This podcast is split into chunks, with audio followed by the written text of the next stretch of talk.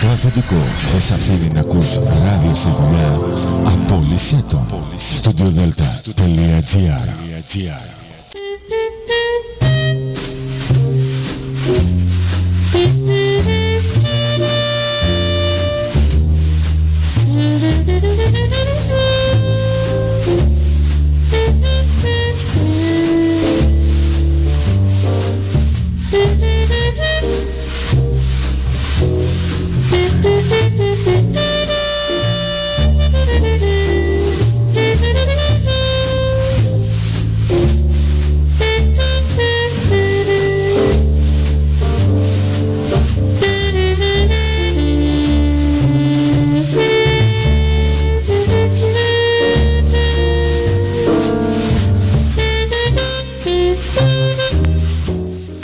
Καλησπέρα σας κυρίες και κύριοι. Είναι η εκπομπή «Άνθρωποι και ιστορίες» με τη Γεωργία Αγγελή. Ζωντανά από το στούντο Δέλτα, το ραδιόφωνο της καρδιάς μας.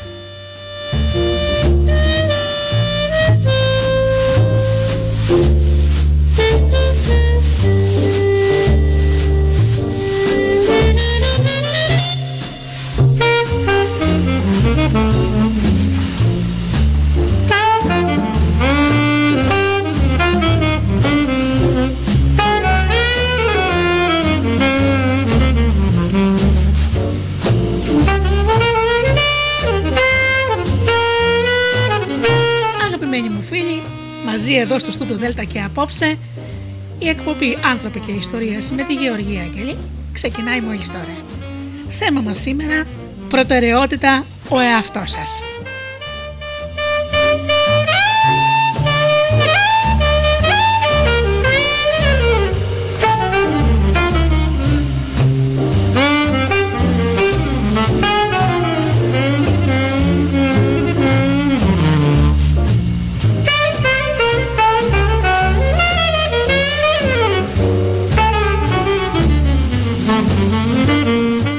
Καλησπερίσω όμως όλους τους φίλους του Studio Delta που μας υποστηρίζουν με την αγάπη τους όλα αυτά τα χρόνια. Και πρώτα πρώτα από τους φίλους να καλησπερίσω που, αρχι... που πληκτρολογούν www.studiodelta.gr και βρίσκονται στη σελίδα του σταθμού.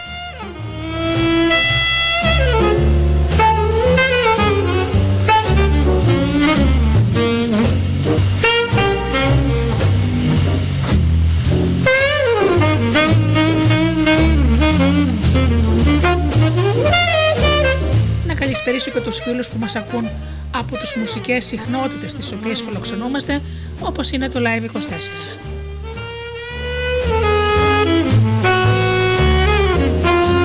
Καλησπέριζω και τους φίλους που μας ακούν από κινητά και tablets.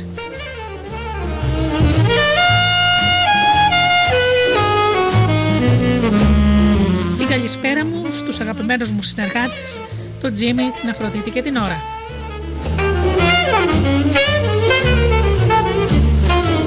Και σήμερα να καλησπερίσω ε, τους ανθρώπους που μου προμηθεύουν το υλικό μου για τις εκπομπές μου είναι το βιβλιοπωλείο Πλιάδες, Σπύρου Μερκούρη 62 στο Πακράτη.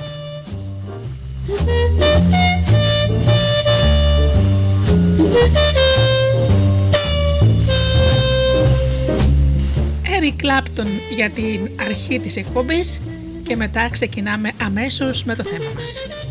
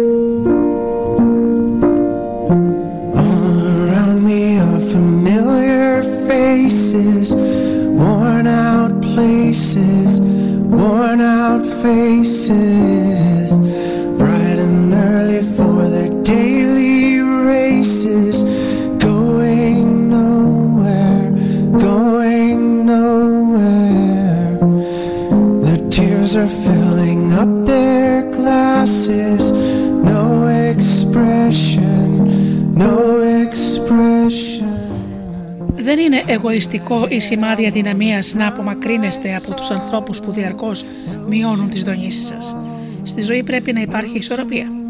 Πρέπει να προσφέρουμε καλοσύνη, χωρίς όμως να επιτρέπουμε στους άλλους να την εκμεταλλεύονται.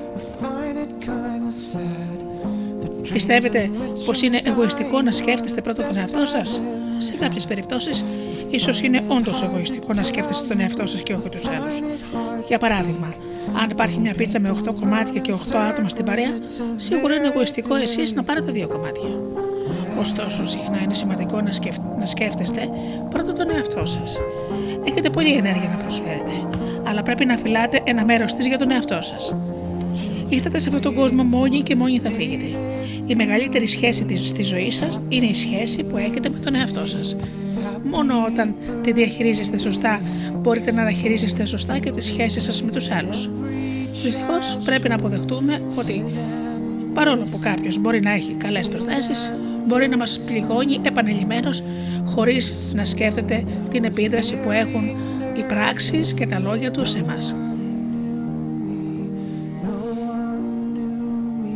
Ιδανικά θα θέλαμε να ζούμε σε έναν κόσμο όπου η διάθεσή μας δεν θα επηρεαζόταν από τη συμπεριφορά των άλλων, αλλά μόνο οι πνευματικά πολύ εξελιγμένοι άνθρωποι το κατορθώνουν αυτό. Να προσφέρουν, να προσφέρουν δηλαδή διαρκή, ανεφόρον αγάπη, ανεξάρτητα από τις πράξεις των άλλων προς εκείνους. Οι περισσότεροι από εμάς όμως έχουμε να διανύσουμε μακρύ δρόμοι ακόμη μέχρι να φτάσουμε σε μια κατάσταση ανώτατης επίγνωσης που να μας επιτρέπει να αγαπάμε όλο τον κόσμο χωρίς όρους και προσδοκίες. Αν δεν είμαστε πνευματικά εξελιγμένοι, η συνεχή συναναστροφή με τοξικούς ανθρώπους θα στρακίσει την ενέργειά μας, πράγμα που με τον καιρό θα μας εξαντλήσει. Είναι πολύ πιο εύκολο να βλέπουμε το καλό στη ζωή όταν έχουμε γύρω μας θετικούς ανθρώπους. Η προσωπική σας ανάπτυξη είναι μια διαρκή διαδικασία και ίσως πάρει πολύ καιρό για να φτάσετε σε σημείο ώστε να μην επηρεάζεστε από τη συμπεριφορά των άλλων. Έτσι, μερικές φορές πρέπει να απομακρύνεστε από ανθρώπους που σας κάνουν κακό. Είναι δηλητηριώδεις και παραποδίζουν την πρόοδό σας. Άλλωστε, είναι πολύ δύσκολο να λειτουργείτε, πόσο μάλλον να χαμογελάτε όταν κάποιος σας ποτίζει διαρκώς δηλητήριο. Πάρτε για παράδειγμα ένα φυτό. Αν το έχετε σε τοξικές συνθήκες, δεν μπορεί να αναπτυχθεί και σύντομα θα μαραθεί. Αντίθετα, στις σωστές συνθήκες θα ανθίσει σε κάτι πανέμορφο. Από τη στιγμή που θα γίνει μεγάλο και δυνατό, δύσκολα καταστρέφεται. Το ίδιο τοξική είναι μερικές φορές και οι άνθρωποι. Τοξικός είναι συχνά αυτός που κριτικάρει οτιδήποτε κάνετε, αυτός που περιμένει πάρα πολλά από εσά, αυτός που δεν έχει σεβασμό για τους άλλους, αυτός που δεν προσφέρει υποστήριξη. Είναι ο άνθρωπος που σας χλεβάζει, σας παραμελεί, σας κακοποιεί λεκτικά, σας χειραγωγεί και σας μειώνει. Αυτοί οι άνθρωποι συνήθως δεν παραδέχονται την τοξική τους δράση και δεν αλλάζουν.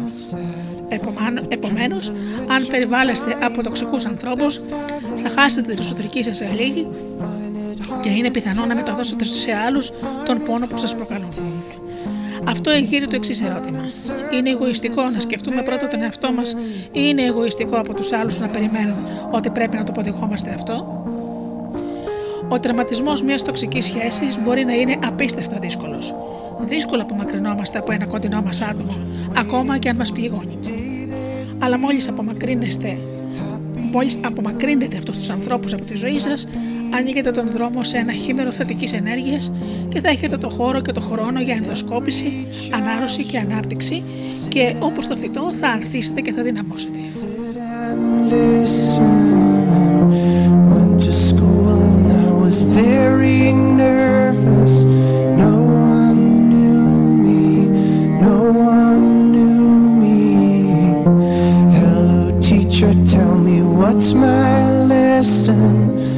ελέγξτε τη συμπεριφορά σας. Θέλουμε οι άλλοι να μην είναι τοξικοί, αλλά σπανίως αλλάζουμε τις δικές μας πράξεις. Η πιο σημαντική σχέση που έχετε είναι η σχέση με τον εαυτό σας, οπότε δεν υπάρχει δικαιολογία για να μην αποβάλλετε τις δικές σας τοξικές συμπεριφορές. Πρέπει λοιπόν να αναγνωρίσετε τα τοξικά πράγματα που κάνετε και πληγώνετε τους άλλους ή τον εαυτό σας. Όταν εκνευριζόμαστε ή θυμώνουμε, υποθέτουμε ότι γύρω μας είναι εντάξει με αυτό. Δικαιολογούμε την άσχημη συμπεριφορά μας, αποδίδοντα την εύκολα στη διάθεσή μας, χωρίς να συνειδητοποιούμε ότι μπορεί να περνάνε μια δύσκολη περίοδο και οι άλλοι. Έτσι, δεν πληγωνόμαστε μόνο εμείς, αλλά πληγώνουμε και κάποιον άλλο. Όπως έχω διαπιστώσει εκ πείρας, ακόμα και εκείνοι που πιστεύουν ότι καθοδηγούν τους άλλους μέσω του παραδείγματός τους, συχνά παραβλέπουν τις δικές τους πράξεις. Τελείως.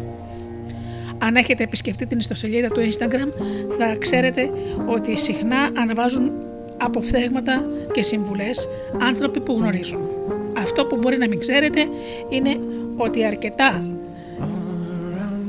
συχνά βλέπουμε αυτά τα λόγια σε άλλες σελίδες των μέσων κοινωνικής δικτύωσης και διάφορα άτομα τα οικειοποιούνται. Όσο κολοκευτικό και αν είναι για τους ανθρώπους που τα πρωτοανεβάζουν αυτό, να βλέπει δηλαδή τον κόσμο να μοιράζεται τα λόγια και τις σκέψεις του δεν είναι καθόλου ευχάριστο να γίνονται θύματα κλοπής πνευματικής ιδιοκτησίας. Αυτό που κάνει μεγάλη εντύπωση είναι ότι υπάρχουν πολλές ιστοσελίδες που τετεμαγίζουν τη σημασία της θετικής ενέργειας και παρόλα αυτά εξακολουθούν να αρνούνται να κάνουν κάτι για αυτή την λογοκλοπή. Συχνά συμβαίνει το εξής. Όταν αποφασίζουν να μιλήσουν τα άτομα πίσω από αυτές τις σελίδες, είπαν ότι δεν πρόκειται να κατεβάσουν τις αναρτήσεις τους γιατί θα έχαναν πολλούς ακόλουθους. Κάποιοι από αυτά αποκόψαν κέρδη από τα λόγια των άλλων ανθρώπων, αλλά εξακολουθούσαν να αγνοούν τα μηνύματά τους. Ένας από αυτούς ε, τους ανθρώπους είπε ότι το έκαναν όλοι και ότι έπρεπε απλώς να το ξεχάσει, τη λογοκλοπή δηλαδή. Μια από τις πιο ενδιαφέρουσες απαντήσεις ήταν: Ξέχνα το. Δεν είναι ανάγκη να υπάρχει το όνομά σου. Αν είσαι θετικός άνθρωπος, μην επικοινωνήσεις ξανά μαζί μου. Από αυτό το γεγονός συνειδητοποιεί κάποιος που πρωτοανεβάζει τη δική του ανάρτηση ότι ακόμα και οι άνθρωποι που μιλάνε για αγάπη και θετική σκέψη δεν ακολουθούν πάντα τη συμβουλή που δίνουν. Η αλήθεια είναι πως πρέπει όντως να το ξεχάσουμε όταν σέγνουμε. πρέπει να συνεχίσουμε να δουλεύουμε ανειδητελώ. Να ξεπεράσουμε την απογοήτευση και να θυμίσουμε στον εαυτό μας ότι το πιο σημαντικό πράγμα είναι να διαδίδουμε το θετικό μας μήνυμα. Έτσι καταφέρνουμε να βρίσκουμε γαρή. Ωστόσο, οι απαιτήσεις σαν αυτές δείχνουν κάτι άλλο που συνηθίζεται επίσης πολύ πλέον στον κόσμο. Επιρρύπτουμε τις ευθύνες στου άλλους. Κατηγορούμε τους άλλους για να μην αναλάβουμε την ευθύνη των δικών μας πράξεων. Λέμε ότι δεν φταίμε εμείς, αν οι άλλοι προσβάλλονται από τις πράξεις μας. Στο κάτω-κάτω, αυτό που τους πληγώνει στην πραγματικότητα είναι ο τρόπος που αντιλαμβάνονται εκείνοι τις πράξεις μας. Αν πιστεύω ότι έχω δίκιο, ενώ κάποιος άλλος πιστεύει ότι έχω άδικο, ποιος έχει δίκιο τελικά; Αλλά ακόμα και αν θεωρείτε ότι ο άλλος υπερβάλλει, πρέπει να προσπαθήσετε να κατανοήσετε τη βαθύτερη αιτία για την οποία νιώθει έτσι. Συνήθως είναι επειδή παραβιάσατε κάποια από τις προσωπικές αρχές του. Και αν κάποιος λέει ότι έχει πληγωθεί από τις πράξεις σας, πρέπει να πιστέψετε ότι όντως έχει πληγωθεί. Δεν μπορείτε να αποφασίσετε για λογαριασμό του αν έχει πληγωθεί ή όχι.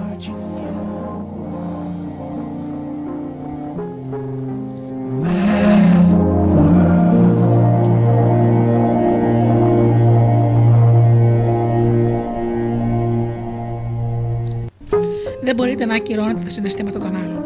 Πρέπει πρώτα να προσπαθείτε να τα κατανοήσετε.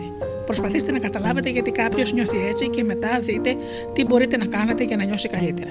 Αυτό είναι σημαντικό για όλες τις σχέσεις. Όλοι είμαστε διαφορετικοί και αξίζουμε το σεβασμό για τα συναισθήματά μας.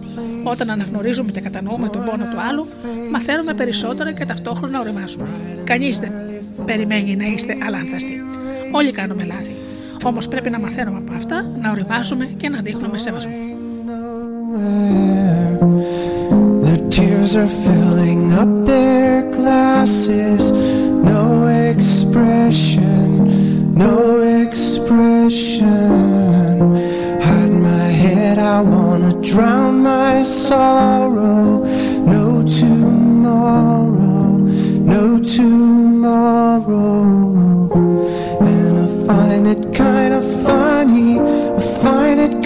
sad.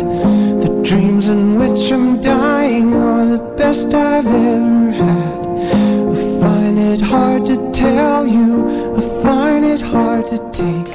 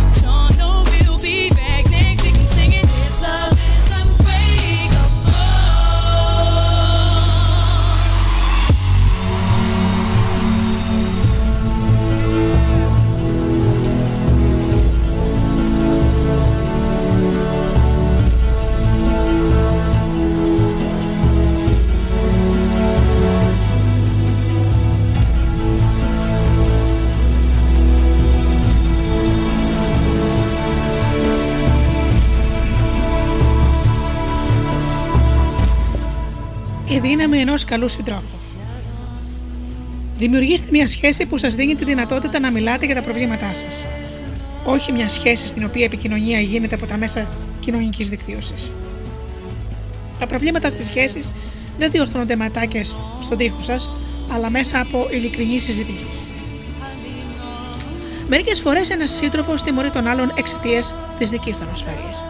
Τον κάνει να πιστεύει ότι έχει λατώματα, μόνο και μόνο για να συγκαλύψει τις δικές του ανεπάρκειε και να δείξει ότι είναι ανώτερος ή έχει εξουσία. Αυτές οι σχέσεις είναι συνήθως πολύ αρρωστημένες και τοξικές. Κάνουν αυτόν που τιμωρείται να αμφισβητεί τον εαυτό του και να νιώθει ασήμαντο και άδειο. Για παράδειγμα, αν πιστεύετε ότι έχετε μεγάλη μύτη και δείτε τη σύντροφό σας να μιλάει με κάποιον που θεωρείται ελκυστικό, μπορεί να παρατηρήσετε ότι η μύτη του είναι μικρότερη και να κάνετε μια σύγκριση. Την ώρα που σκέφτεστε ότι η μύτη του είναι ιδιαίτερα καλύτερη από τη δική σας, ίσως νιώσετε διάφορα αρνητικά συναισθήματα όπως ζήλια, ανασφάλεια και μίσος. Έτσι μειώνεται η αυτοεκτίμηση, η αυτοπεποίθηση και ακόμα και η ενέργειά σας. Το μυαλό σας αρχίζει επίσης να πλάθει παράλογα σενάρια.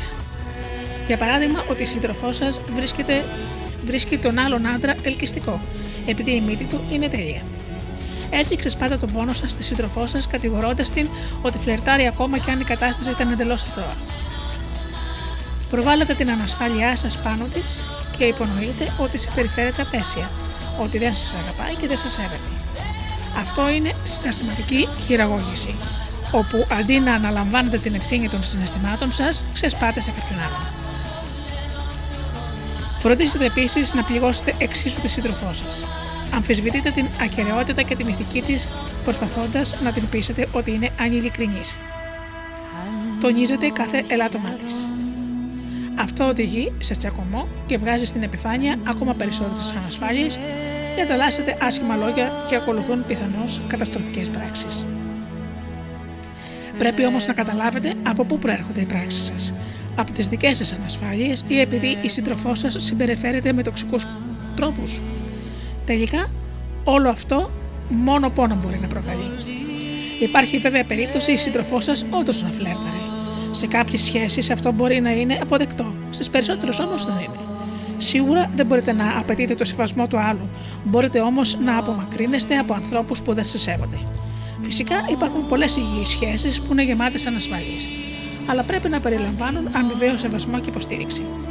Οι σύντροφοι πρέπει να είναι ανηλικρινεί για τις ανασφάλειές τους, να μιλάνε ανοιχτά μεταξύ τους για να τις βελτιώνουν και να δείχνουν αρκετό σεβασμό ώστε να μην πληγώνουν τον άλλον και να μην χρησιμοποιούν τις ανασφάλειές τους εναντίον του. Όλες οι σχέσεις απαιτούν προσπάθεια. Απαιτούν διαρκή επικοινωνία και απεριόριστη κατανόηση και συχνά είναι πολύ δύσκολες. Αλλά παρόλο που η εγκατέλειψη η εγκατάλειψη δεν είναι πάντα η σωστή απάντηση, μερικές φορές πρέπει να απομακρύνεστε, ειδικά όταν διαπιστώνετε ότι αρχίζετε να χάνετε τον εαυτό σας. Μερικές φορές πρέπει να απομακρύνεστε από τις τοξικές σχέσεις για να αναρρώσετε. Οι αρρωστημένες σχέσεις μας αδειάζουν από την καλοσύνη που έχουμε. Δίνουμε τα πάντα σε κάποιον που όχι μόνο δεν ανταποδίδει τις πράξεις μας, αλλά δεν έχει και πρόθεση να προσπαθήσει. Αδειάζουμε τα αποθέματα της αγάπης μας και να κάνουμε να αισθάνεται τον άλλον πιο δυνατός, ενώ εμείς τσακιζόμαστε. Δίνουμε όλο τον εαυτό μας σε κάποιον που δεν μας σέβεται αρκετά για να μας συμπεριφέρεται εξίσου καλά. Δεν χρειάζεται να είμαστε ειδικοί για να ξέρουμε ότι οι σχέσεις πρέπει να μας κάνουν να νιώθουμε πιο δυνατοί. Δεν πρέπει να σας κάνουν να αισθάνεστε διαρκώς περιορισμένοι ή ανεπαρκείς. Ποτέ δεν ξέρετε και δεν πρέπει να νιώθετε άδειοι σε μία σχέση, ειδικά όταν προσπαθείτε να κάνετε τον άλλον να νιώθει γεμάτος. Μερικές φορές αγαπάμε μια νοερή εκδοχή του άλλου ή αυτό που προβάλλει κάποιες ελάχιστες στιγμές. Αγαπάμε αυτή την πιθανότητα. Στην πραγματικότητα, αν ανατρέξετε σε μια πρώην σοβαρή σχέση, σίγουρα θα υπήρξε κάποια στιγμή που σκεφτήκατε ότι αυτός ο άνθρωπος ήταν το καλύτερο που θα μπορούσε να σας συμβεί. Αργότερα μπορεί να ανακαλύψετε ότι δεν ήταν αυτό που περιμένατε. Κανένας δεν είναι τέλειος. Συνεπώς, καμιά σχέση δεν είναι τέλεια αλλά εύκολα πέφτουμε στην παγίδα και προσκολιόμαστε σε κάποιον επειδή βλέπουμε την πιθανότητα ότι θα μπορούσε να είναι ένας υπέροχος σύντροφος για όλη μας τη ζωή. Ωστόσο, κατά βάθος ξέρετε καλά ότι είστε προσκολλημένοι σε μια φρούδα ελπίδα. Αν είστε με κάποιον που δεν δείχνει σημάδια βελτίωσης, μπορεί να χάνετε τον χρόνο σας. Δεν μπορεί να αλλάξετε αυτούς που δεν είναι έτοιμοι να αλλάξουν. Πρέπει επίσης να βεβαιωθείτε ότι δεν παραστάνει πως θέλει να βελτιωθεί. Μπορεί να χρησιμοποιεί αυτή την τακτική για να δημιουργήσει ψεύτικες ελπίδες ώστε να σας κρατήσει περισσότερο στη σχέση. Φυσικά πρόκειται για μια εγωιστική πράξη και χαρακτηρίζει συνήθως τους ανθρώπους που δεν θέλουν να φτάσουν στο μέγιστο των ικανοτήτων τους. Καταλαβαίνω ότι είναι πολύ επώδυνο να απομακρυνθείτε από ένα τοξικό άνθρωπο που αγαπάτε. Ο τερματισμός μιας τοξικής σχέσης είναι πολύ πιο εύκολο στη θεωρία παρά στην πράξη. Γι' αυτό πολλοί παραμένουν σε τέτοιες σχέσεις και υπομένουν τον αρνητισμό όσο αντέχουν. Αλλά αξίζεται αυτό τον, προσωρικό, τον προσωρινό πόνο. Μερικές φορές συμβιβαζόμαστε σε αναπαρκεί σχέσεις γιατί πιστεύουμε ότι δεν θα βρούμε κάτι καλύτερο ή γιατί μας φαίνεται επίπονο και δύσκολο να ξαναχτίσουμε μια σχέση από την αρχή. Μέσα μας ξέρουμε ότι αξίζουμε κάτι καλύτερο, αλλά δεν έχουμε το θάρρος να το αναζητήσουμε. Θα σας δώσω ένα παράδειγμα που θα βοηθήσει να καταλάβετε αν είστε σε τοξική σχέση. Μια κοπέλα ζήτησε κάποτε τη γνώμη ενός ειδικού για τη σχέση της. Είχε πρόβλημα με τον σύντροφό της και δεν ήξερε αν έπρεπε να διακόψει τη σχέση μαζί του. Συνήθως οι ψυχολόγοι δεν αγαπούν το να λένε στους άλλους τι να κάνουν στη σχέση τους, γιατί δεν είναι μέσα σε αυτή και δεν μπορούν να έχουν ολόκληρη την εικόνα. Βέβαια, μπορεί κάποιος να την περιγράψει και να βγάλει συμπέρασμα, αλλά τελικά η απόφαση είναι δική του. Έτσι ο ψυχολόγος ανέτρεψε την ερώτηση και ρώτησε την κοπέλα τι θα συμβούλευε την κόρη της αν βρισκόταν στην ίδια κατάσταση. Αυτό την έβαλε σε σκέψεις. Ο ψυχολόγος ήταν σίγουρος ότι ήδη ήξερε τι έπρεπε να κάνει. Αλλά εκείνη ήθελε είτε να δικαιολογήσει την απόφασή της, είτε να δικαιολογήσει, να δικαιολογήσει την απόφασή της, είτε να την μεταπίσει. Απέφευγε την απόφαση γιατί την τρόμαζε. Όμως όταν της έκανε την ερώτηση αυτή ο ψυχολόγος, συνειδητοποίησε ότι ήδη ήξερε την απάντηση. Αν είστε γονείς, έχετε έμφυτα προστατευτικά ένστικτα για το παιδί σας. Ακόμα και αν δεν έχετε παιδί, σίγουρα μπορείτε να φανταστείτε πώ είναι. Ένας γονιός αγαπάει τόσο πολύ το παιδί του που δεν θέλει ποτέ να το δει να πληγώνεται στη ζωή του. Αυτή η κοπέλα μέσα της ήξερε την απάντηση πολύ πριν ζητήσει τη συμβουλή του ψυχολόγου. Πάντα λέει στους άλλους να πιστεύετε τον αισθηκτό τους γιατί είναι η συμβουλή που τους ψιθυρίζει η ψυχή τους. Ξέρετε ότι μιλάει τον αισθηκτό σας όταν νιώθετε ότι έχετε καταλήξει σε μια απάντηση δίχως κάποια λογική διαδικασία. Όταν κάνετε μια συγκεκριμένη σκέψη, νιώθετε μια παράξενη αίσθηση μέσα σας. Αυτό, κατά τη γνώμη μου, είναι διέστηση. Είναι ένα από τα καλύτερα συστήματα πλοήγησης που υπάρχουν. Ακόμα και οι πιο κυρίαρχες σκέψεις σας δεν είναι απαραίτητα διέστηση γιατί μπορεί να προκύπτουν από φόβο ή επιθυμία. Η διέστηση είναι ένα ήρμο συνέστημα που προκαλεί μια καθησυχαστική αίσθηση αποστασιοποίησης. Μερικές φορές νιώθετε ότι κάτι μέσα σας σας προτρέπει να του δώσετε προσοχή. Συχνά μοιάζει με σωματικό σύμπτωμα. Να θυμάστε όμως ότι μια σχέση πρέπει να προσδίδει αξία στη ζωή σας και να σας χαρίζει θετική ενέργεια τουλάχιστον τον περισσότερο καιρό. Οι τοξικές σχέσεις βλάπτουν τόσο την ψυχική όσο και τη σωματική σα υγεία. Μην μένετε σε μια σχέση μόνο και μόνο για να είστε σε μια σχέση.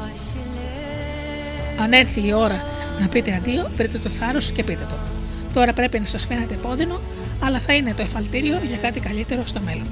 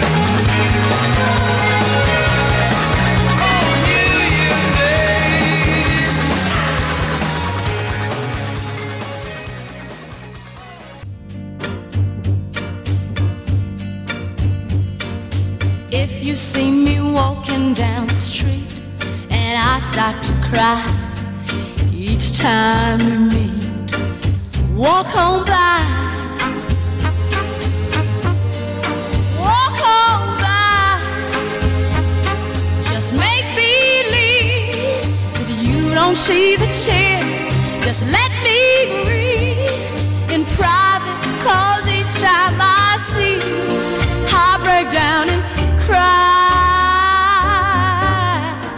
Walk on by. Walk on by. Walk on by.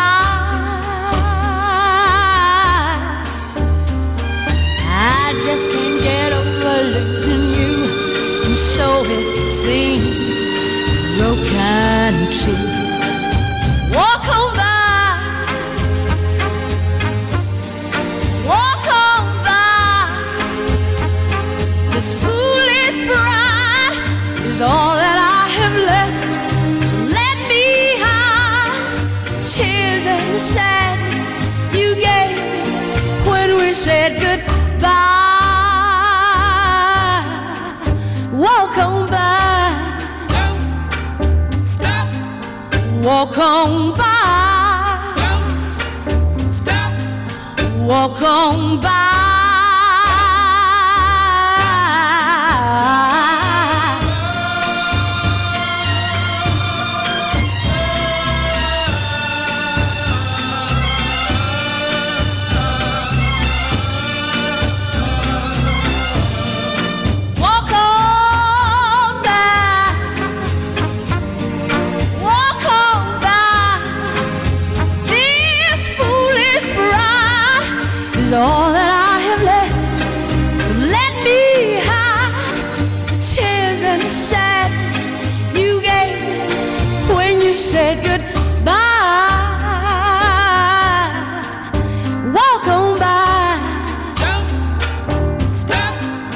Walk on by. stop. Now you know you gotta go, so walk by. Make believe you never see the tears I cry. No, don't, don't stop. Now you know you gotta go,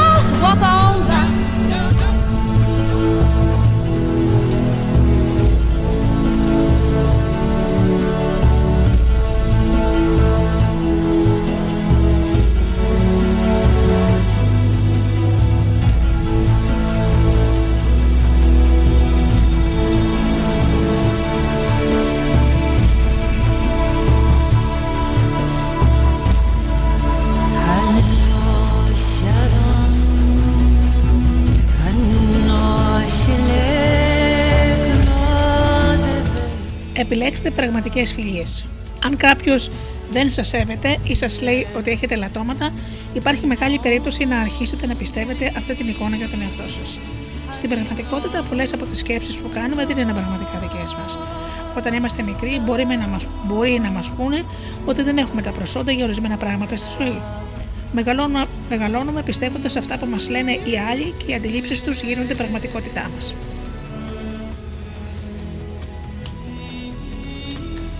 Ολόκληρη η ζωή μας διαμορφώνεται από διάφορα σχόλια και κοινωνικές αντιλήψεις. Μερικές φορές η πιο απλή λύση είναι να κάνετε παρέα με διαφορετικούς ανθρώπους, ειδικά όταν μπορείτε να αλλάξετε αυτούς που ήδη σας περιβάλλουν. Συνήθως οι έφηβοι πρέπει να αλλάξουν φίλοι, τις φίλους, τους φίλους τους, ε, όταν ε, τους προσβάλλουν και τους λένε ότι δεν αξίζουν, για να αρχίσουν να νιώθουν μεγαλύτερη αυτοπεποίθηση. Απλοποιήστε τον κύκλο των φίλων σας. Κρατήστε αυτούς που σας προσδίδουν αξία στη ζωή σας. Απομακρύνετε τους υπόλοιπους. Καλύτερα να έχετε λιγότερους φίλους, αν αυτή είναι πιο ουσιαστική. Από τότε που δημιουργήθηκαν τα μέσα κοινωνικής δικτύωσης, ο ορισμός της φιλίας έχει αλλάξει. Δεν υπάρχουν πια άνθρωποι που γνωρίζετε καλά. Οι εικονικές φιλίες έχουν επηρεάσει τον τρόπο που βλέπει η κοινωνία της φιλίας. Τώρα που καλούμε τον καθένα φίλο μας, ακόμα και ένα άτομο που γνωρίσαμε σε μία μας βραδινή έξοδο. Πόσοι από αυτούς τους ανθρώπους είναι πραγματικά φίλοι σας, μπορείτε να στραφείτε σε αυτούς σε μια ώρα ανάγκη. Δυστυχώς, πολλές φιλίες στην εποχή μας δεν βασίζονται στην συναισθηματική υποστήριξη και δεν έχουν τη χρειά της οικογένειας. Αντίθετα, έχουν σχέση με τα φυτά, το κάπνισμα, το πάρτι, τα ψώνια και το κοτσομπολιό. Συνήθειες που δυστυχώς μειώνουν τις δονήσεις σας. Πολλές από αυτές τις φιλίες μπορεί να βασίζονται στο αμοιβαίο όφελος. Για παράδειγμα, κάποιοι φίλοι μπορεί να παίζουν μόνο έναν ενεργό ρόλο στη ζωή σας, όταν και οι δύο χρειάζεστε κάποιον για να σας συνοδεύει σε κοινωνικές εκδηλώσεις όπως ένα πάρτι. Μπορείτε να θεωρείτε φίλο το άτομο με το οποίο πηγαίνετε μαζί γυμναστήριο, αλλά αν χρειαστείτε βοήθεια σε μια μετακόμιση, θα ήταν πρόθυμος να σας δώσει ένα χεράκι. Θα προσφερόταν να σας βοηθήσει. Παρόλο που αυτές οι φιλίες δεν είναι απαραίτητα κακές, γιατί εξυπηρετούν ένα σκοπό σας, ξεθοριάζουν γρήγορα όταν χρειάζεται βοήθεια. Μην περιμένετε από αυτούς τους ανθρώπους να είναι πάντα εκεί για εσά. Μερικές φορές έχουμε περισσότερες επιφανειακές φιλίες από ό,τι ουσιαστικές. Σκεφτείτε αν οι φίλοι που έχετε σας προσφέρουν υποστήριξη. Χαίρονται με τη χαρά σας. Σας ενθαρρύνουν να κάνετε θετικά βήματα. Σας βοηθάνε να οριμάσετε σαν άνθρωπος. Αν δεν είστε σίγουροι, οι φιλίες σας μπορεί να μην είναι τόσο υγιείς όσο πιστεύετε. Αν υποψιάζεστε ότι κάποιοι φίλοι σας ζηλεύουν ή σας μισούν, τότε δεν περιβάλλεστε από τους σωστούς ανθρώπους.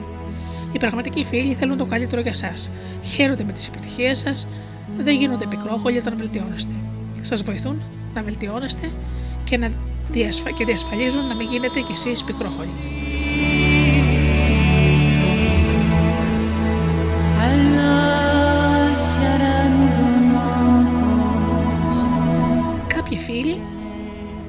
Θέλουν να τα πηγαίνετε καλά, αλλά όχι υπερβολικά καλά, ούτε με τέτοιες μέτριες φιλίες πρέπει να συμβιβάζεστε, γιατί γεμίζουν τη ζωή σας με αρνητική ενέργεια.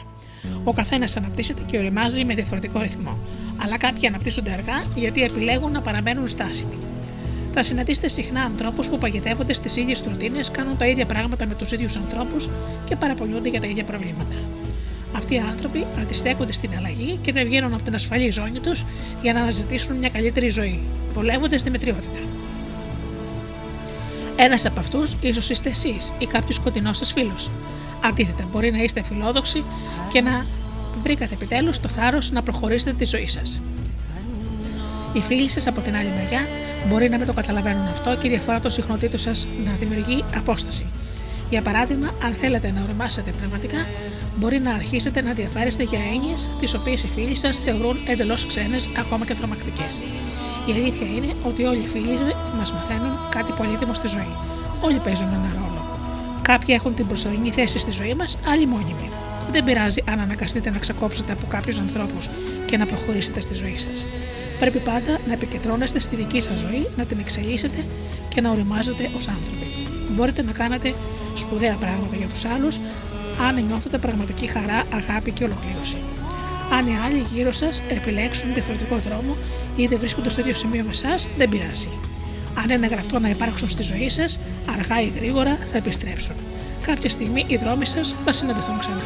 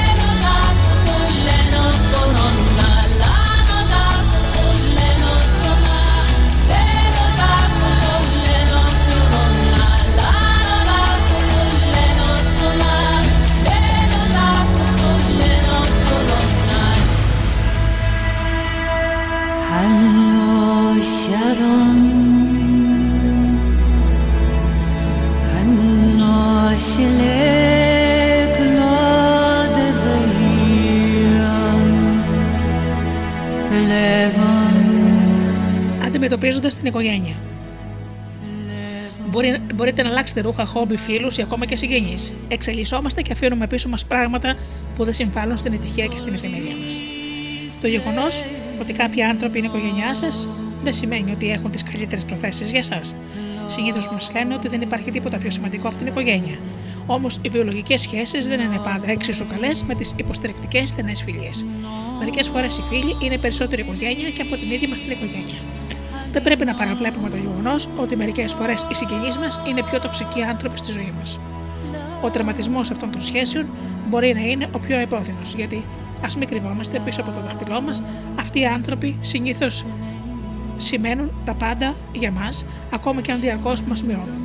Δύσκολα δικαιολογούμε τη διακοπή μιας σχέσης με τους γονείς μας, για παράδειγμα, αν έχουν κάνει πολλά για μας στη ζωή μας. Μερικές φορές δεν είναι απαραίτητο να κάνετε κάτι τέτοιο. Το μόνο που χρειάζεται είναι να μιλήσετε μαζί τους και να τους πείτε πώς αισθάνεστε. Θα εκπλαγείτε αν διαπιστώσετε πόσο πολλοί άνθρωποι δεν συνειδητοποιούν την τοξική συμπεριφορά τους προς τους άλλους. Όταν ανακαλύψουν ότι τελικά σας πληγώνουν, μπορεί να αλλάξουν τη συμπεριφορά τους. Μπορείτε επίσης να προσπαθήσετε να κατανοήσετε τις προθέσεις τους. Τα περισσότερα αγαπημένα μας πρόσωπα έχουν πραγματικά καλές προθέσεις για μας. Θέλουν να μας βλέπουν ευτυχισμένους και πετυχημένου. Μπορεί όμως να το κάνουν με λάθος τρόπους, τους οποίους πολλές φορές εκλαμβάνουμε ως αρνητισμό. Ένας φίλος ήθελε να στήσει μια καταπληκτική διαδικτυακή επιχείρηση και ζήτησε την έγκριση των γονιών του. Προς μεγάλη του απογοήτευση δεν είδε την αντίδραση που ήλπιζε. Χλέβασαν την ιδέα του και προσπάθησαν να το μεταπίσουν. Απλώς δεν μπορούσαν να καταλάβουν με ποιο τρόπο θα ήταν κερδοφόρα. Αντίθετα, του είπαν να, πα... να πάψει να πετάει στα σύννεφα και να επικεντρωθεί στα μαθήματά του για να πάρει τους κατάλληλους βαθμούς ώστε να περάσει στο πανεπιστήμιο. Επίσης, τους σε αυτή την πανέξυπνη ιδέα κλονίστηκε από την αντίδρασή τους. Και δεν ήταν η πρώτη φορά που συνέβαινε. Ένιωθε ότι οι γονείς του πάντα τον αποθάρρυναν από τις φιλοδοξίες του, με αποτέλεσμα να θεωρεί ότι ήταν αρνητική απέναντί του. Δεν ήθελε να τους αποκτήσει από τη ζωή του γιατί τους αγαπούσε και ζούσε μαζί τους. Αλλά μερικές φορές ένιωθε ακόμη ότι και ότι δεν τον αγαπούσαν. Αυτό που δεν μπορούσε να καταλάβει ήταν ότι παρόλο που οι γονείς του ήταν επικριτικοί, το λάθος δεν ήταν αποκλειστικά δικό τους. Οι απόψεις τους για το τι ήταν εφικτό στη ζωή και την έννοια της επιτυχίας ήταν διαφορετικές από τις δικές του. Εξαιτίας των πιστεύων τους, των πιστεύων τους που είχαν διαμορφωθεί από τις εμπειρίες τους και την κοινωνία έβλεπαν διαφορετικά τη ζωή. Για να αναγνωρίσετε την αγάπη πίσω από την κριτική, πρέπει να καταλάβετε ότι η προοπτική όλων, ακόμα και η δική σας, είναι περιορισμένη και υποκειμενική. Όλοι διαρκώς συγκεντρώνουμε πληροφορίες από παντού και όλα όσα μαθαίνουμε επηρεάζουν όσα πιστεύουμε για τον τρόπο που σκεφτόμαστε. Αλλά αυτό εξαρτάται ακριβώς από τις πληροφορίες που συλλέγουμε. Αν κανένας στην οικογένειά σας δεν πετύχει παραδότα στο πανεπιστήμιο και ξεκινώντας μια διαδικτυακή επιχείρηση, η προοπτική να το κάνετε εσείς μπορεί να είναι εντελώς καινούργια για αυτούς. Δεν είναι απίθανο λοιπόν να την απορρίψουν αμέσως. Συνήθως φοβόμαστε ότι δεν κατανοούμε. Προσπαθήστε λοιπόν να κατανοήσετε την πλευρά των αγαπημένων σας προσώπων και να εντοπίσετε την αιτία της ανησυχίας ή του κινησμού τους. Οι περισσότεροι εμπιστεύονται τα πράγματα που κάνουν για πολλά χρόνια. Δεν μπορείτε να περιμένετε να αλλάξουν τα πιστεύω τους μέσα σε μια στιγμή επειδή εσείς αντιλαμβάνεστε τον κόσμο διαφορετικά. Αν πιστεύετε ότι τους κρατάνε πίσω οι πεπιθήσεις τους, μπορείτε να τους προσφέρετε μια εναλλακτική προοπτική, αλλά δεν μπορείτε να τους επιβάλλετε τα δικά σας πιστεύω. Αν θέλετε την υποστήριξή τους, πρέπει πρώτα να χτίσετε την εμπιστοσύνη. Αυτό είναι ευθύνη και των δύο πλευρών. Προσπαθήστε να είστε ειλικρινείς μαζί τους. Μιλήστε τους και πείτε τους πώς αισθάνεστε. Συμπεριλάβετε τους στα σχέδιά σας. Δώστε τους περισσότερες πληροφορίες ή εξηγήστε τους τη δική σας άποψη. Καθησυχάστε τους λέγοντας ότι έχετε σκεφτεί τι θα κάνετε στην περίπτωση που αποτύχετε. Πρέπει να μετριάσετε το φόβο τους, ώστε να μεγαλώσει η πίστη τους σε εσάς. Αν πιστεύουν σε εσάς, είναι πολύ πιθανό να σας υποστηρίξουν. Ο φίλος μου έδειξε στους γονείς τους ένα λεπτομερές πλάνο για αυτό που επιθυμούσε να κάνει. Τους είπε ιστορίες ανθρώπων που είχαν πετύχει κάνοντας κάτι αντίστοιχο. Και ακόμα τις απόψεις που είχαν σχετικά με αυτό το θέμα, κάποιοι άνθρωποι που λειτουργούσαν ως πρότυπα για τους δικούς τους και οι οποίοι υποστήριζαν τις απόψεις του. Στα δικά τους έκανε να αλλάξουν γάμο. Αν είστε σε παρόμοια κατάσταση, από εσάς εξαρτάται να δείξετε σε αυτούς που σας αμφισβητούν ότι κάνετε τα πάντα ώστε ο δρόμος της επιλογής σας να αξίζει. Αν δεν αποδείξετε ότι παίρνετε στα σοβαρά αυτό που θέλετε, δεν μπορείτε να περιμένετε τους άλλους να το πάρουν σοβαρά. Μην υποτιμάτε τη δύναμη της καθοδήγησης μέσω του παραδείγματος. Αν αυτό που κάνει τους άλλους ψυχρούς προς εσάς είναι ο προορισμένος τρόπος σκέψης τους, δείξτε τους ότι μπορούν να απελευθερωθούν από αυτή τη δυσάρεστη κατάσταση στην οποία έχουν περιέλθει. Προσπαθήστε να είστε ανοιχτόμυαλοι και ευγενικοί μαζί τους. Δείξτε τους πως θα έπρεπε να συμπεριφέρεται κάποιος ακόμα και όταν το συμπεριφέρονται άδικα.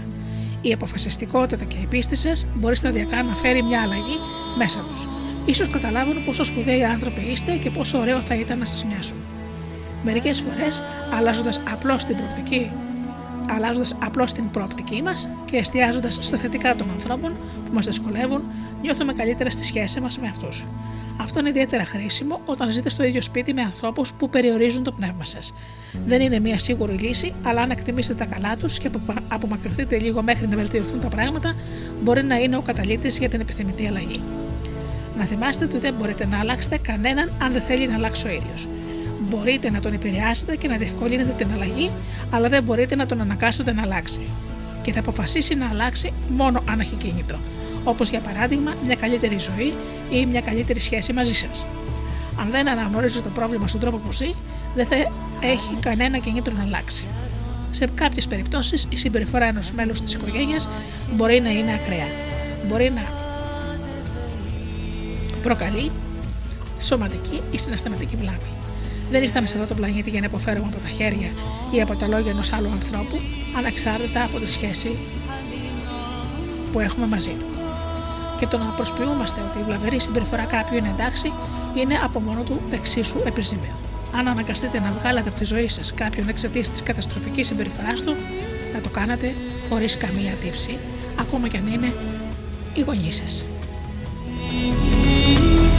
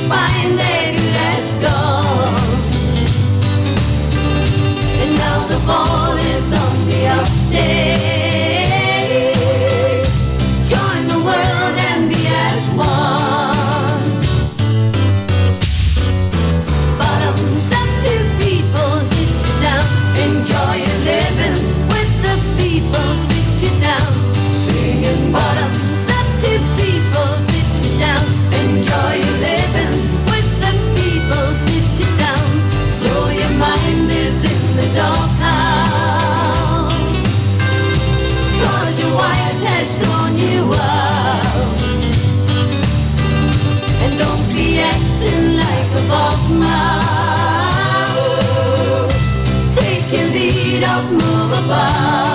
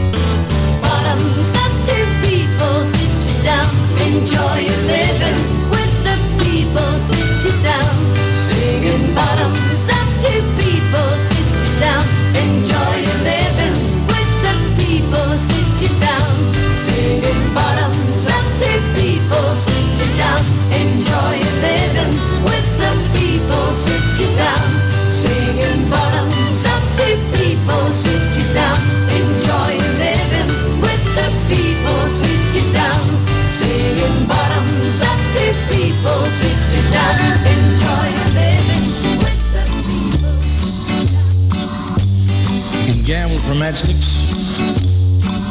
You can gamble with gold. Stakes may be heavy or small. But if you haven't gambled for love and lust, you haven't gambled at all. So they call me the moonlight gambler. Well, I've gambled for love and loss. Gamble for love, but it isn't in the cards. Oh, what heartaches it can cause me, win or lose. I'm a moonlight gambler,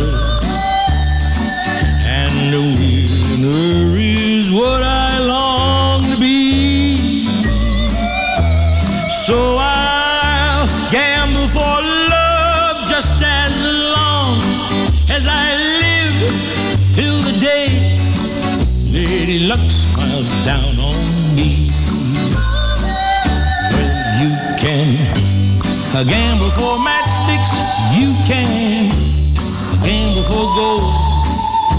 Stakes may be heavy or small. But if you haven't gambled for love, well then you haven't gambled at all. No, if you haven't gambled for love in the moonlight, then you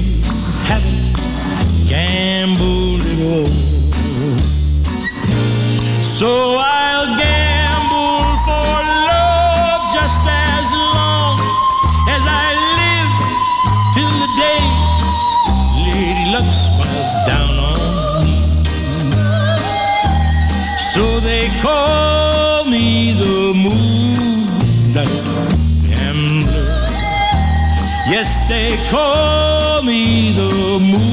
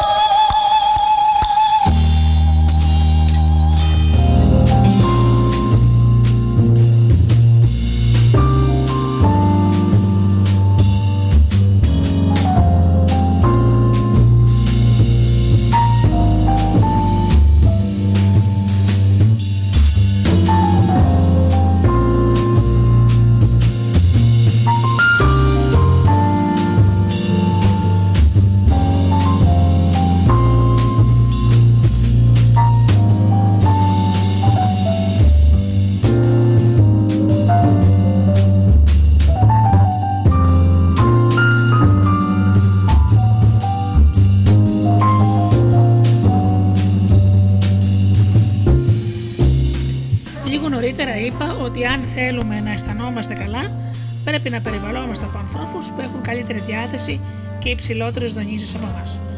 Αυτό αποτελεί συνήθως ιδανική λύση. Αλλά φυσικά ίσως είναι μειονέκτημα για αυτούς με τις υψηλότερες δονήσεις. Αν βρίσκονται διαρκώς στο πλάι κάποιου που δεν αισθάνονται καλά, μπορεί να συνειδητοποιήσουν ότι δυσκολεύονται να διατηρήσουν σταθερή τη δική τους συναισθηματική κατάσταση. Αν περνάνε χρόνο, περνάνε χρόνο με κάποιον που χρειάζεται υψηλότερες δονήσεις, αυτό μπορεί να χαλάει τη δική τους διάθεση. Όμως, ίσως αισθάνεστε ότι έτσι την ώρα που ένας φίλος σας λέει τα προβλήματά του και ξαφνικά νιώθετε την θλίψη να απλώνετε μέσα σας, είναι μεταδοτικό. Ήταν ένας φίλος ο οποίος χώρισε με την κοπέλα του και έπαθε μελαγχολία. Μια βραδιά που είχαμε βγει με φίλους, εκείνος γύρισε στο διαμέρισμα νωρίτερα καταρακωμένος από τον χωρισμό. Η πρώην κοπέλα του ανησύγησε όταν άρχισε να της στέλνει μηνύματα που έλεγαν ότι σκόπευε να βλάψει τον εαυτό του. Μας ενημέρωσε να τον προσέχουμε. Όταν γυρίσαμε σπίτι, εκείνος άκουγε μουσική στη διαπασόν κλειδωμένο στο δωμάτιό του. Όσο και αν κοπανούσαμε την πόρτα, δεν άνοιγε. Πανικοβληθήκαμε και φωνάξαμε ένα κλειδαρά για να ανοίξει το σπίτι. Μόλις μπήκαμε, τον είδαμε να κορογιασμένο στο κρεβάτι να κλαίει. Είχε αυτοτραυματιστεί στους καρπούς του. Εκείνη τη στιγμή συνειδητοποιήσαμε ότι επιχείρησε να αυτοκτονήσει. Ευτυχώς τον προλάβαμε γέρος. Τις επόμενες ημέρες επικρατούσε παράξενη ατμόσφαιρα στο διαμέρισμα. Ήταν όλοι σοκαρισμένοι. Ο φίλος μας δεν αναφέρθηκε στο γεγονός, αλλά ήθελε να κάνουμε παρέα. Έτσι περνούσαμε τα βράδια μαζί του. Τον παρηγορούσαμε και προσπαθούσαμε να του δώσουμε συμβουλές για να νιώσει καλύτερα. Αλλά μετά από λίγο καιρό συνειδητοποίησα ότι δεν ένιωθα καλά και με είχε πιάσει μελαγχολία. Κατάλαβα ότι όσο και αν ήθελα να τον φετήσω, έπρεπε να σκεφτώ και τον εαυτό μου. Ένιωθα άδεια και φυσικά δεν μπορούσα να του προσφέρω τίποτα από ένα άδειο κουτί. Απομακρύνθηκα για λίγο καιρό από μετά του, διατηρώντας ελάχιστες επαφές μαζί μου. Μέσα μου τιμωρούσα τον εαυτό μου που δεν του συμπαραστεκόμουν περισσότερο και κανονικά έπρεπε να βρω τη δύναμη να το κάνω. Όμως η κατάσταση με είχε καταρακώσει και ήξερα ότι αν δεν έφτιαχνα τη δική μου διάθεση, δεν θα μπορούσα να του προσφέρω καμιά υποστήριξη. Θα ήταν υποκρισία να του, να του δώσω παρηγοριά όταν εγώ η ίδια ήμουν καταρακωμένη. Κάποια στιγμή φάνηκε να συνέρχεται και αυτό με ηρέμησε κάπως. Τελικά κατάφερα να αυξήσω τις δικές μου δονήσεις και να του προσφέρω μια πιο αποτελεσματική υποστήριξη. Αυτό συνέβη πριν από πολλά χρόνια και από τότε πολλά έχουν αλλάξει. Καταρχάς, έχω πολύ μεγαλύτερη επίγνωση και κατανόηση. Είμαι πολύ τυχερή που βρίσκομαι σε μια θέση όπου με ακούνε χιλιάδες άνθρωποι από τι εκπομπέ μου, αλλά χάρη σε όσα αίματα μπορώ πλέον να διατηρώ τις δονήσεις μου σταθερές, ακόμα και αν οι δονήσεις του άλλου είναι πολύ χαμηλές. Υπάρχουν βέβαια εξαιρέσεις και ακόμα φροντίζω να προστατεύω την ενέργειά μου από ανθρώπους που θέλουν να την στρεκαλίσουν ή να την εκμεταλλευτούν.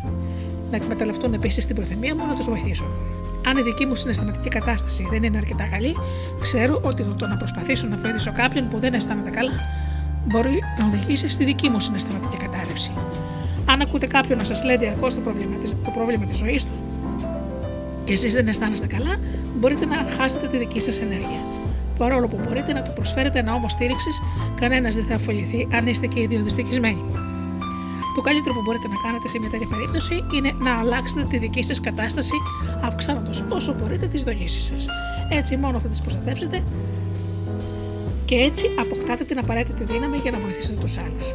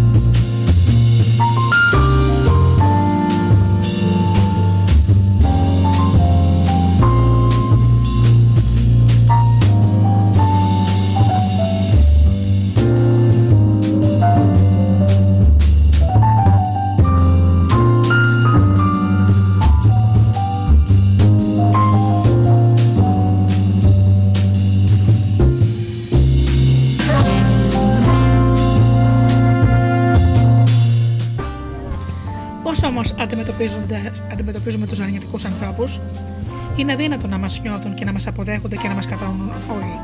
Μερικοί άνθρωποι απλώς δεν δέχονται καλά την ενέργειά μας. Αποδεχτείτε το και συνεχίστε να προχωράτε προς την επιτυχία σας και την ευτυχία σας. Κανένας δεν είναι άρρωστο σε όλους. Όσο υπέροχο και, καπρα- και καταπληκτικό και αν τον θεωρούν περισσότεροι. Ο μοναδικός τρόπος για να μην σας αντιπαθεί κανείς είναι να κλειστείτε στο σπίτι, να μην βλέπετε και να μην μιλάτε σε κανέναν και κανένας να μην γνωρίζει την ύπαρξή σας τελείως. Αποκτάτε εχθρούς όταν είστε Λαμβάνω αρνητικά σχόλια μερικές φορές από ορισμένους ανθρώπους, ακόμα και αν έχω κάνει μια πολύ καλή πράξη. Αυτό συμβαίνει εν μέρη επειδή η συγκεκριμένη συμπεριφορά συνηθίζεται στο διαδίκτυο, ειδικά από τη στιγμή που ο κόσμος δεν είναι αναγκασμένος να αποκαλύπτει την ταυτότητά του. Στο διαδίκτυο όλοι είναι ελεύθεροι να κάνουν άσχημα σχόλια και να λένε πράγματα που ούτε κατά διάνοια δεν θα τολμούσαν να πούν στην πραγματική ζωή χωρίς να χρειάζεται να αναλαμβάνουν καμιά ευθύνη. Θυμάμαι την πρώτη φορά που με κορόιδεψαν. Ήμουν 5 χρονών. Ήμουν στο σχολείο και η δασκάλα μας είχε βάλει να περιγράψουμε τους γονείς μας. Όλοι οι συμμαθητές μου περιέγραφαν και τη μαμά και τον παπά τους.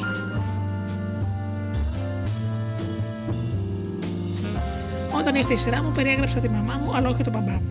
Αυτό προκάλεσε απορίες στους μαθητέ μου που με ρώτησαν τι είχε συμβεί στον παπά μου. Δεν ήξερα τι να τους πω και ευτυχώς επενέβη η δασκάλα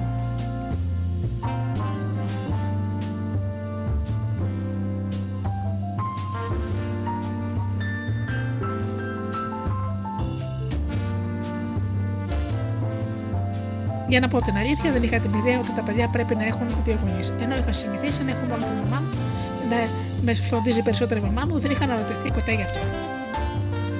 Στο διάλειμμα κάποια παιδιά να με κοροϊδεύουν. Αυτή δεν έχει μπαμπά. Ο μπαμπάς της έχει πεθάνει. Η μαμά του είναι και ο μπαμπάς της. Ήμουνα πολύ και τη δούσα επιθετικά. Έβρισκα τον πελά μου παρόλο που εξηγούσα στη δασκάλα μου τον λόγο. Αν δεν είχα πάει σχολείο, δεν θα είχα ζήσει αυτό, αυτή την εμπειρία. Ακόμα και σε μικρή ηλικία, συνήθως η έλλειψη κατανόησης και συμπόνιας δημιουργεί μίσο απέναντι στους άλλους. Ανθρώπους διαφορετικούς από εμάς συχνά τους θεωρούμε παρήσεκτου και τους κλεβάζουμε. Όσο περισσότερο κόσμο συναναστρεφόμαστε, τόσο αυξάνονται οι πιθανότητες κάποιοι να μας κριτικάρουν. Αυτό συμβαίνει γιατί ερχόμαστε σε επαφή με πολλούς ανθρώπους που έχουν διαφορετική αντίληψη για την έννοια του φυσιολογικού. Α πάρουμε για παράδειγμα τους διάσημους. Είναι απλοί άνθρωποι, αλλά επειδή τους γνωρίζει πολλοί κόσμος, δέχονται μεγάλη κριτική. Όλο λέμε ότι πρέπει να δείχνουμε καλοσύνη, αλλά εξαιρούμε τους διάσημους σαν να μην είναι άνθρωποι. Δυστυχώς όλοι ξέρουμε το σωστό, αλλά πολλές φορές δεν το εφαρμόζουμε. Είναι οι άνθρωποι που διαβάζουν και απαγγέλουν ιερά λόγια, αλλά οι άνθρωποι επίσης που επιδεικνύουν ανιέρες συμπεριφορές. Είναι οι άνθρωποι που πιστεύουν ότι ακολουθούν τον ανάρετο δρόμο, αλλά και οι ίδιοι αυτοί που κατακρίνουν αυτούς που δεν βρίσκονται στον ίδιο δρόμο. Να θυμάστε ότι ο αρνητισμός είναι κάτι αναπόβευτο. Από τη στιγμή που συναναστρεφόμαστε με τον υπόλοιπο κόσμο, είναι σίγουρο ότι θα αντιμετωπίσουμε ανθρώπους με χαμηλές δονήσεις που θα μας συμπεριφερθούν άσχημα. Θα είναι δύσκολο να απομακρύνεστε από τέτοιους ανθρώπους αν δεν υπάρχει τρόπος να τους αποφύγετε. Ακολουθούν μερικές συμβουλές που θα σας βοηθήσουν να διατηρήσετε την ηρεμία σας όταν οι άλλοι μιλάνε αρνητικά για εσάς. Θα συνειδητοποιείτε ότι η καλύτερη άμυνα είναι η σιωπή και η διαφορία. Ο Μαχάτ Μακάντι είχε πει: Κανένας δεν μπορεί να με πληγώσει αν δεν του δώσω εγώ την άδεια να το κάνει. Να θυμάστε ότι η δυστυχία θέλει παρέα. Δυστυχώς οι άνθρωποι με χαμηλή συχνότητα δονήσεων συχνά θέλουν να κατεβάζουν τους άλλους στο δικό τους επίπεδο. Μερικές φορές θα προσπαθήσουν να τονίσουν τα λατώματά σας, γιατί δεν μπορούν να διαχειριστούν τα προτερήματά σας. σω ζηλέψουν την αγάπη και την προσοχή που σας δίνουν οι άλλοι και αυτή η απέχθεια πιθανόν να μεγαλώσει αν παρά τις προσπάθειές του τις προσπάθειές τους να σας κάνουν μισητούς, εσείς παραμείνετε αγαπητοί. Το διαδίκτυο είναι γεμάτο ανθρώπους που αντλούν απόλαυση από τον κλεβασμό των άλλων. Βγάζουν αρνητικά συμπεράσματα και χαίρονται με τις αποτυχίες των άλλων. Οι άνθρωποι που έχουν κάνει λάθη ή βρίσκονται σε δύσκολη περίοδο της ζωής τους γίνονται αγαπημένο θέμα συζήτησης εξαιτίας ενός σύγχρονου θεσμού στην καταστροφή άλλων ανθρώπων. Επίσης, οι άνθρωποι αντετίθεται στην πρόοδο. Όταν δημιουργείται θόρυβο, κάποιος θα προσπαθήσει να χαμηλώσει τη φωνή σας. Όταν λάβετε, κάποιος θα προσπαθήσει να χαμηλώσει το φως σας. Είναι απλό. Αν δεν ξεχωρίζετε από τους υπόλοιπους, ο κόσμος δεν θα είχε κανένα λόγο να σας μισεί. Αυτοί οι άνθρωποι είναι συνήθως άτομα που νιώθουν ότι απειλούνται, ζηλεύουν ή πληγώνονται από την αυτοπεποίθηση που δείχνουμε όταν προσπαθούμε να πετύχουμε μια σπουδαία ζωή νιώθουν ότι η δική μας επιτυχία θα περιορίσει τη δική τους ή φοβούνται ότι θα χάσουν τη θέση τους εξαιτίας μας. Μισούν το γεγονός ότι ο κόσμος επενεί εμάς και όχι εκείνους. Μπορεί να ενοχλούνται από τις φιλελεύθερες απόψεις μας, αν οι δικές τους είναι περιορισμένες εξαιτίας ενός μυαλού που νιώθει ανίσχυρο να αλλάξει το οτιδήποτε. Θέλουν να μειώσουν τη θέληση και τα κίνητρά μας, ώστε να μην τους επισκιάσουμε. Μειώνοντας εμάς, πιστεύουν ότι δεν θα νιώθουν εκείνοι μειονεκτικά. Αυτοί οι άνθρωποι υπάρχουν και θα εμφανιστούν μπροστά μας όσο εμείς προσπαθούμε να αποκτήσουμε μια καλύτερη ζωή.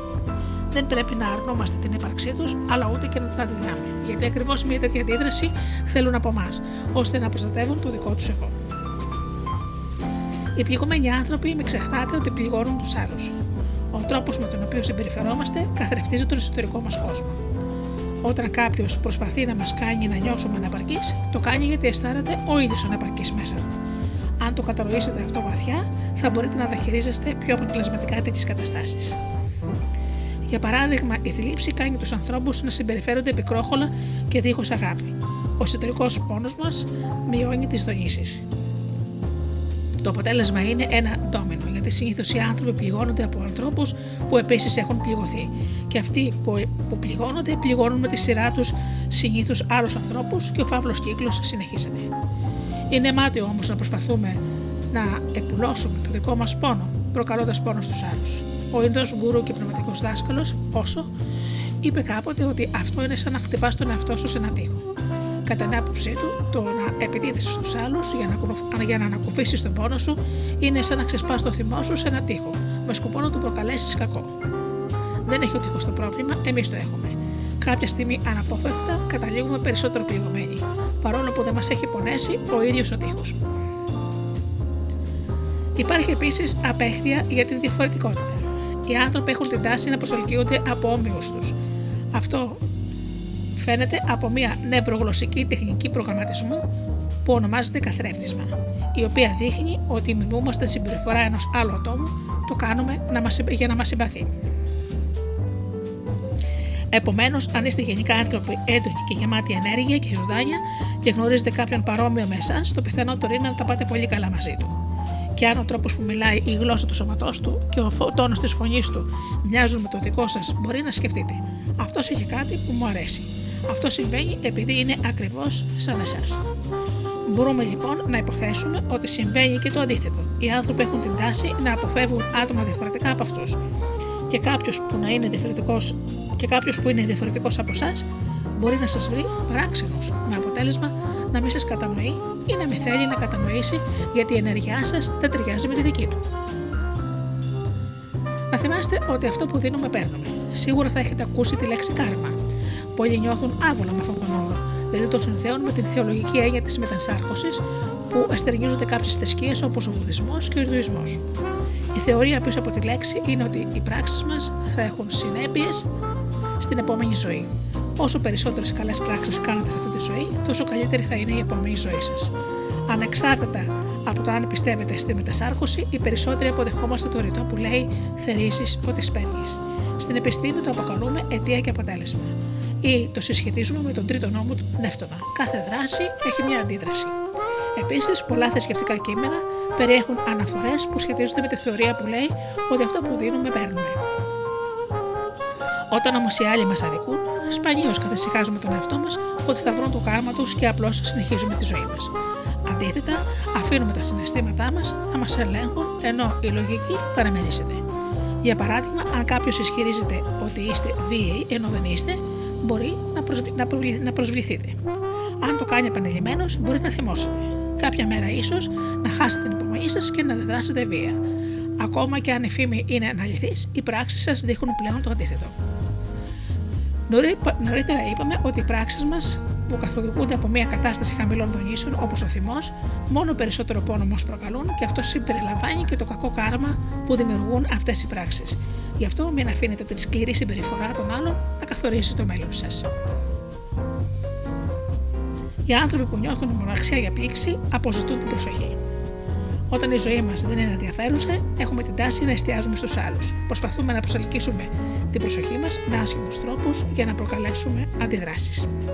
Γι' αυτό τα μιμίδια είναι τόσο δημοφιλή στο διαδίκτυο. Οι άνθρωποι θέλουν οι άλλοι να γελάνε όταν χλεβάσουν κάποιον άλλον. Το κάνουν για να, κάνουν, για να παίρνουν μια στιγμία ικανοποίηση. Ανοποιεί για λίγο και τους κάνει να αισθάνονται ότι κάνουν κάτι αξιόλογο. Πράγμα που με φέρνει στην τελευταία συμβουλή. Αυτά που λένε οι άλλοι για εσά λένε περισσότερα για αυτούς παρά για εσά. Όταν οι άλλοι σας κατακρίνουν, στην ουσία αποκαλύπτουν τον εαυτό τους. Δείχνουν τις ανασφάλειες, τις ανάγκες, την νοοτροπία, τη συμπεριφορά, το υπόβαθρο και τους περιορισμούς τους. Δείχνουν επίσης μια ξεκάθαρη εικόνα του μέλλοντός τους. Δεν θα πάνε πολύ μακριά, δεν θα ζήσουν μια ευτυχισμένη ζωή αν σπαταλάνε τον πολύτιμο χρόνο τους κατακρίνοντας τους άλλους. Να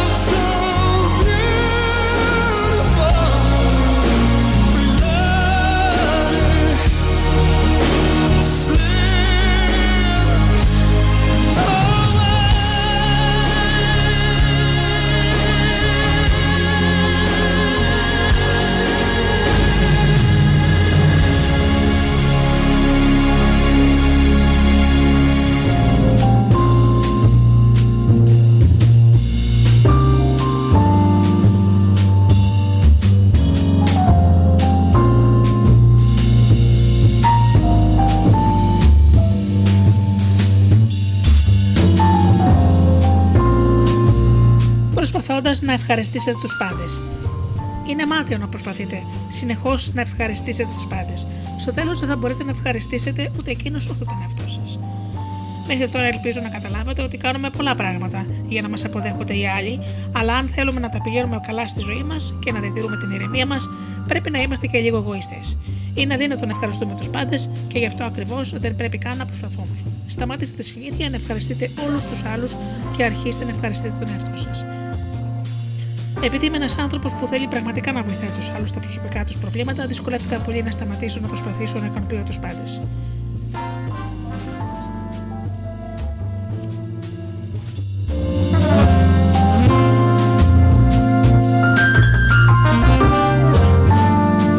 Σίγουρα θα μπορείτε να ταυτιστείτε μαζί μου ως ένα βαθύ, σε ένα βαθμό σε σχέση με το γεγονός ότι μεγάλωσα σε ένα πολύ επικριτικό περιβάλλον.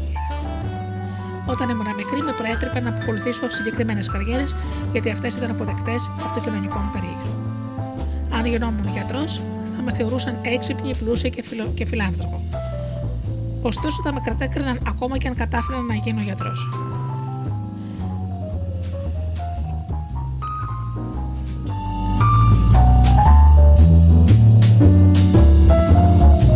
Συνήθως δεν δίνω μεγάλη σημασία στις απόψεις των άλλων και αν μερικές φορές λένε ότι είμαι αλαζονική και πιζεπατάρα.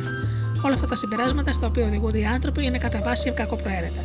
Η υποκοδομητική κριτική μπορεί να είναι πολύ ωφέλιμη για την ανάπτυξή μας, αλλά η κριτική που τσακίζει το δικό μας δεν έχει κανένα όφελος. Και πίσω από τη μάσκα των ενδιαφέροντος κρύβει τόσο μικρότατα και κακία που δεν αξίζει την προσοχή σας.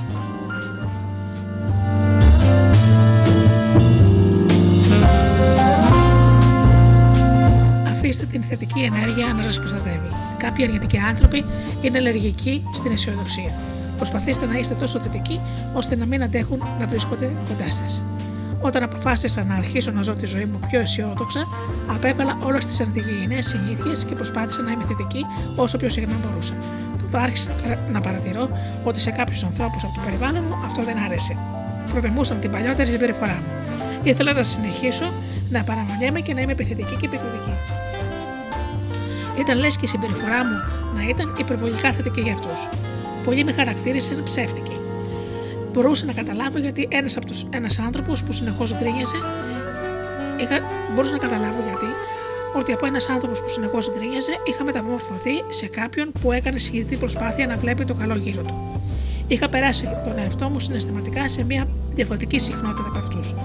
Όσο πιο απομακρυσμένοι είστε συναισθηματικά από έναν άλλον άνθρωπο, τόσο λιγότερο πραγματικό του φαίνεστε. Αυτό βασίζεται στο νόμο της δόνησης. Αυτή η απόσταση μπορεί να κάνει δύο άτομα να νιώθουν άβολα μεταξύ τους γιατί η ενέργειά τους δεν ταιριάζει. Μερικές φορές αυτό μας δείχνει ξεκάθαρα τους ανθρώπους από τους οποίους πρέπει να κρατάμε απόσταση. Αυτό που ανακάλυψα με τη θετική συμπεριφορά μου είναι ότι αποθούσα ορισμένους ανθρώπους. Όταν κάποιος μου συμπεριφερόταν με αγένεια, αντιδρούσα κοιτώντας τον με καλοσύνη. Δεν τσιμπούσα το τόλωμα για τσακωμό. Αυτό τον αποδούσε ακόμα περισσότερο γιατί δεν ήξερε πώς να απαντήσει στη δική μου αντίδραση στην αγένειά του. Αυτό ήταν υπέροχο γιατί επρόκειτο για τους ανθρώπους που είχαν πολύ χαμηλότερη συχνότητα από μένα και δεν είχαν κανένα ενδιαφέρον να την αυξήσουν καθώς είχαν βολευτεί υπερβολικά στον γεγισμό τους. Οι ενέργειές μας ήταν ασήμαντε και οι δικές τους απλά δεν υπήρχαν για μένα. Δεν χρειαζόταν μάλιστα καν να απομακρυνθώ από αυτού γιατί η θετική μου ενέργεια έκανε όλη τη δουλειά για τον λογαριασμό μου.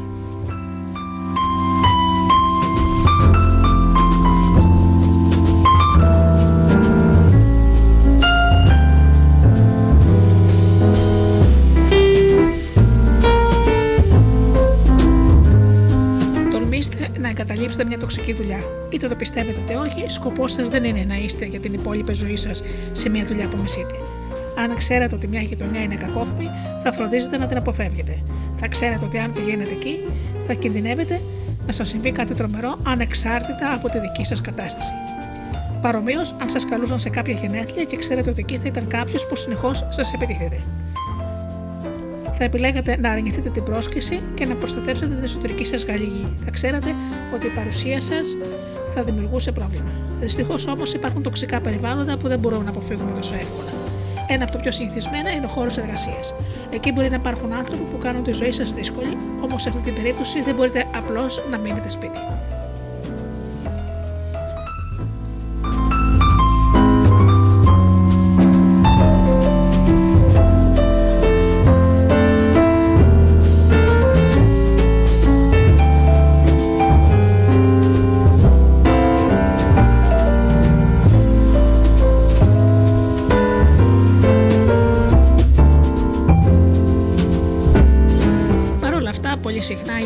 Παραμένουν σε ανεπιθύμητες εργασίες. Αυτό όμως μας φέρνει σε μια κατάσταση που βλάπτει την ψυχική μας υγεία και επηρεάζει αρνητικά την ευτυχία μας. Η εγκατάλειψη μιας δουλειάς που δεν μας ικανοποιεί μπορεί να μας γεμίζει φόβο και τις περισσότερες φορές οι οικονομικές υποχρεώσεις μας εμποδίζουν από το να πούμε αρκετά ως εδώ και να φύγουμε. Όλοι αποζητάμε ασφάλεια και άρεση, και μια βουδιά στο άγνωστο μπορεί να είναι πολύ τρομακτική. Όμως ασφάλεια δεν υπάρχει σε καμιά δουλειά. Δεν ελέγχετε εσείς το μισθό της αυξήσει την προαγωγή σας ή οτιδήποτε άλλο σε αυτή, ούτε καν το αν συνεχίσετε να την έχετε. Όταν αναγνωρίσετε ότι αξίζετε κάτι καλύτερο από την τοξική κατάσταση στην οποία έχετε παγιδευτεί, τολμήστε να προχωρήσετε. Δεν χρειάζεται να βιαστείτε, αλλά όσο περισσότερο παραμένετε σε βλαβερέ συνθήκες, τόσο περισσότερο θα σαμποτάρετε τη ζωή σας.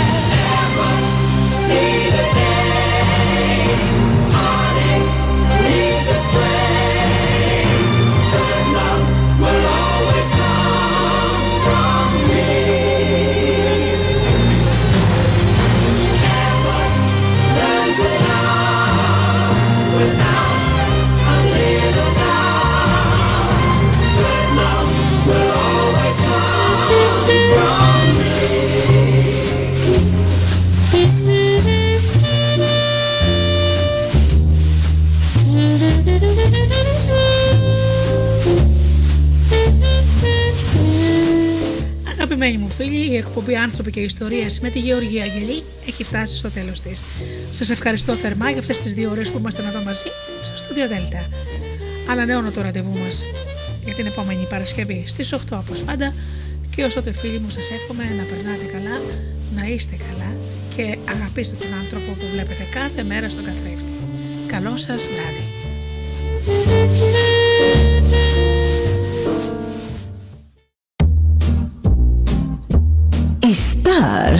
Προσπαθούν να είναι προσγειωμένοι.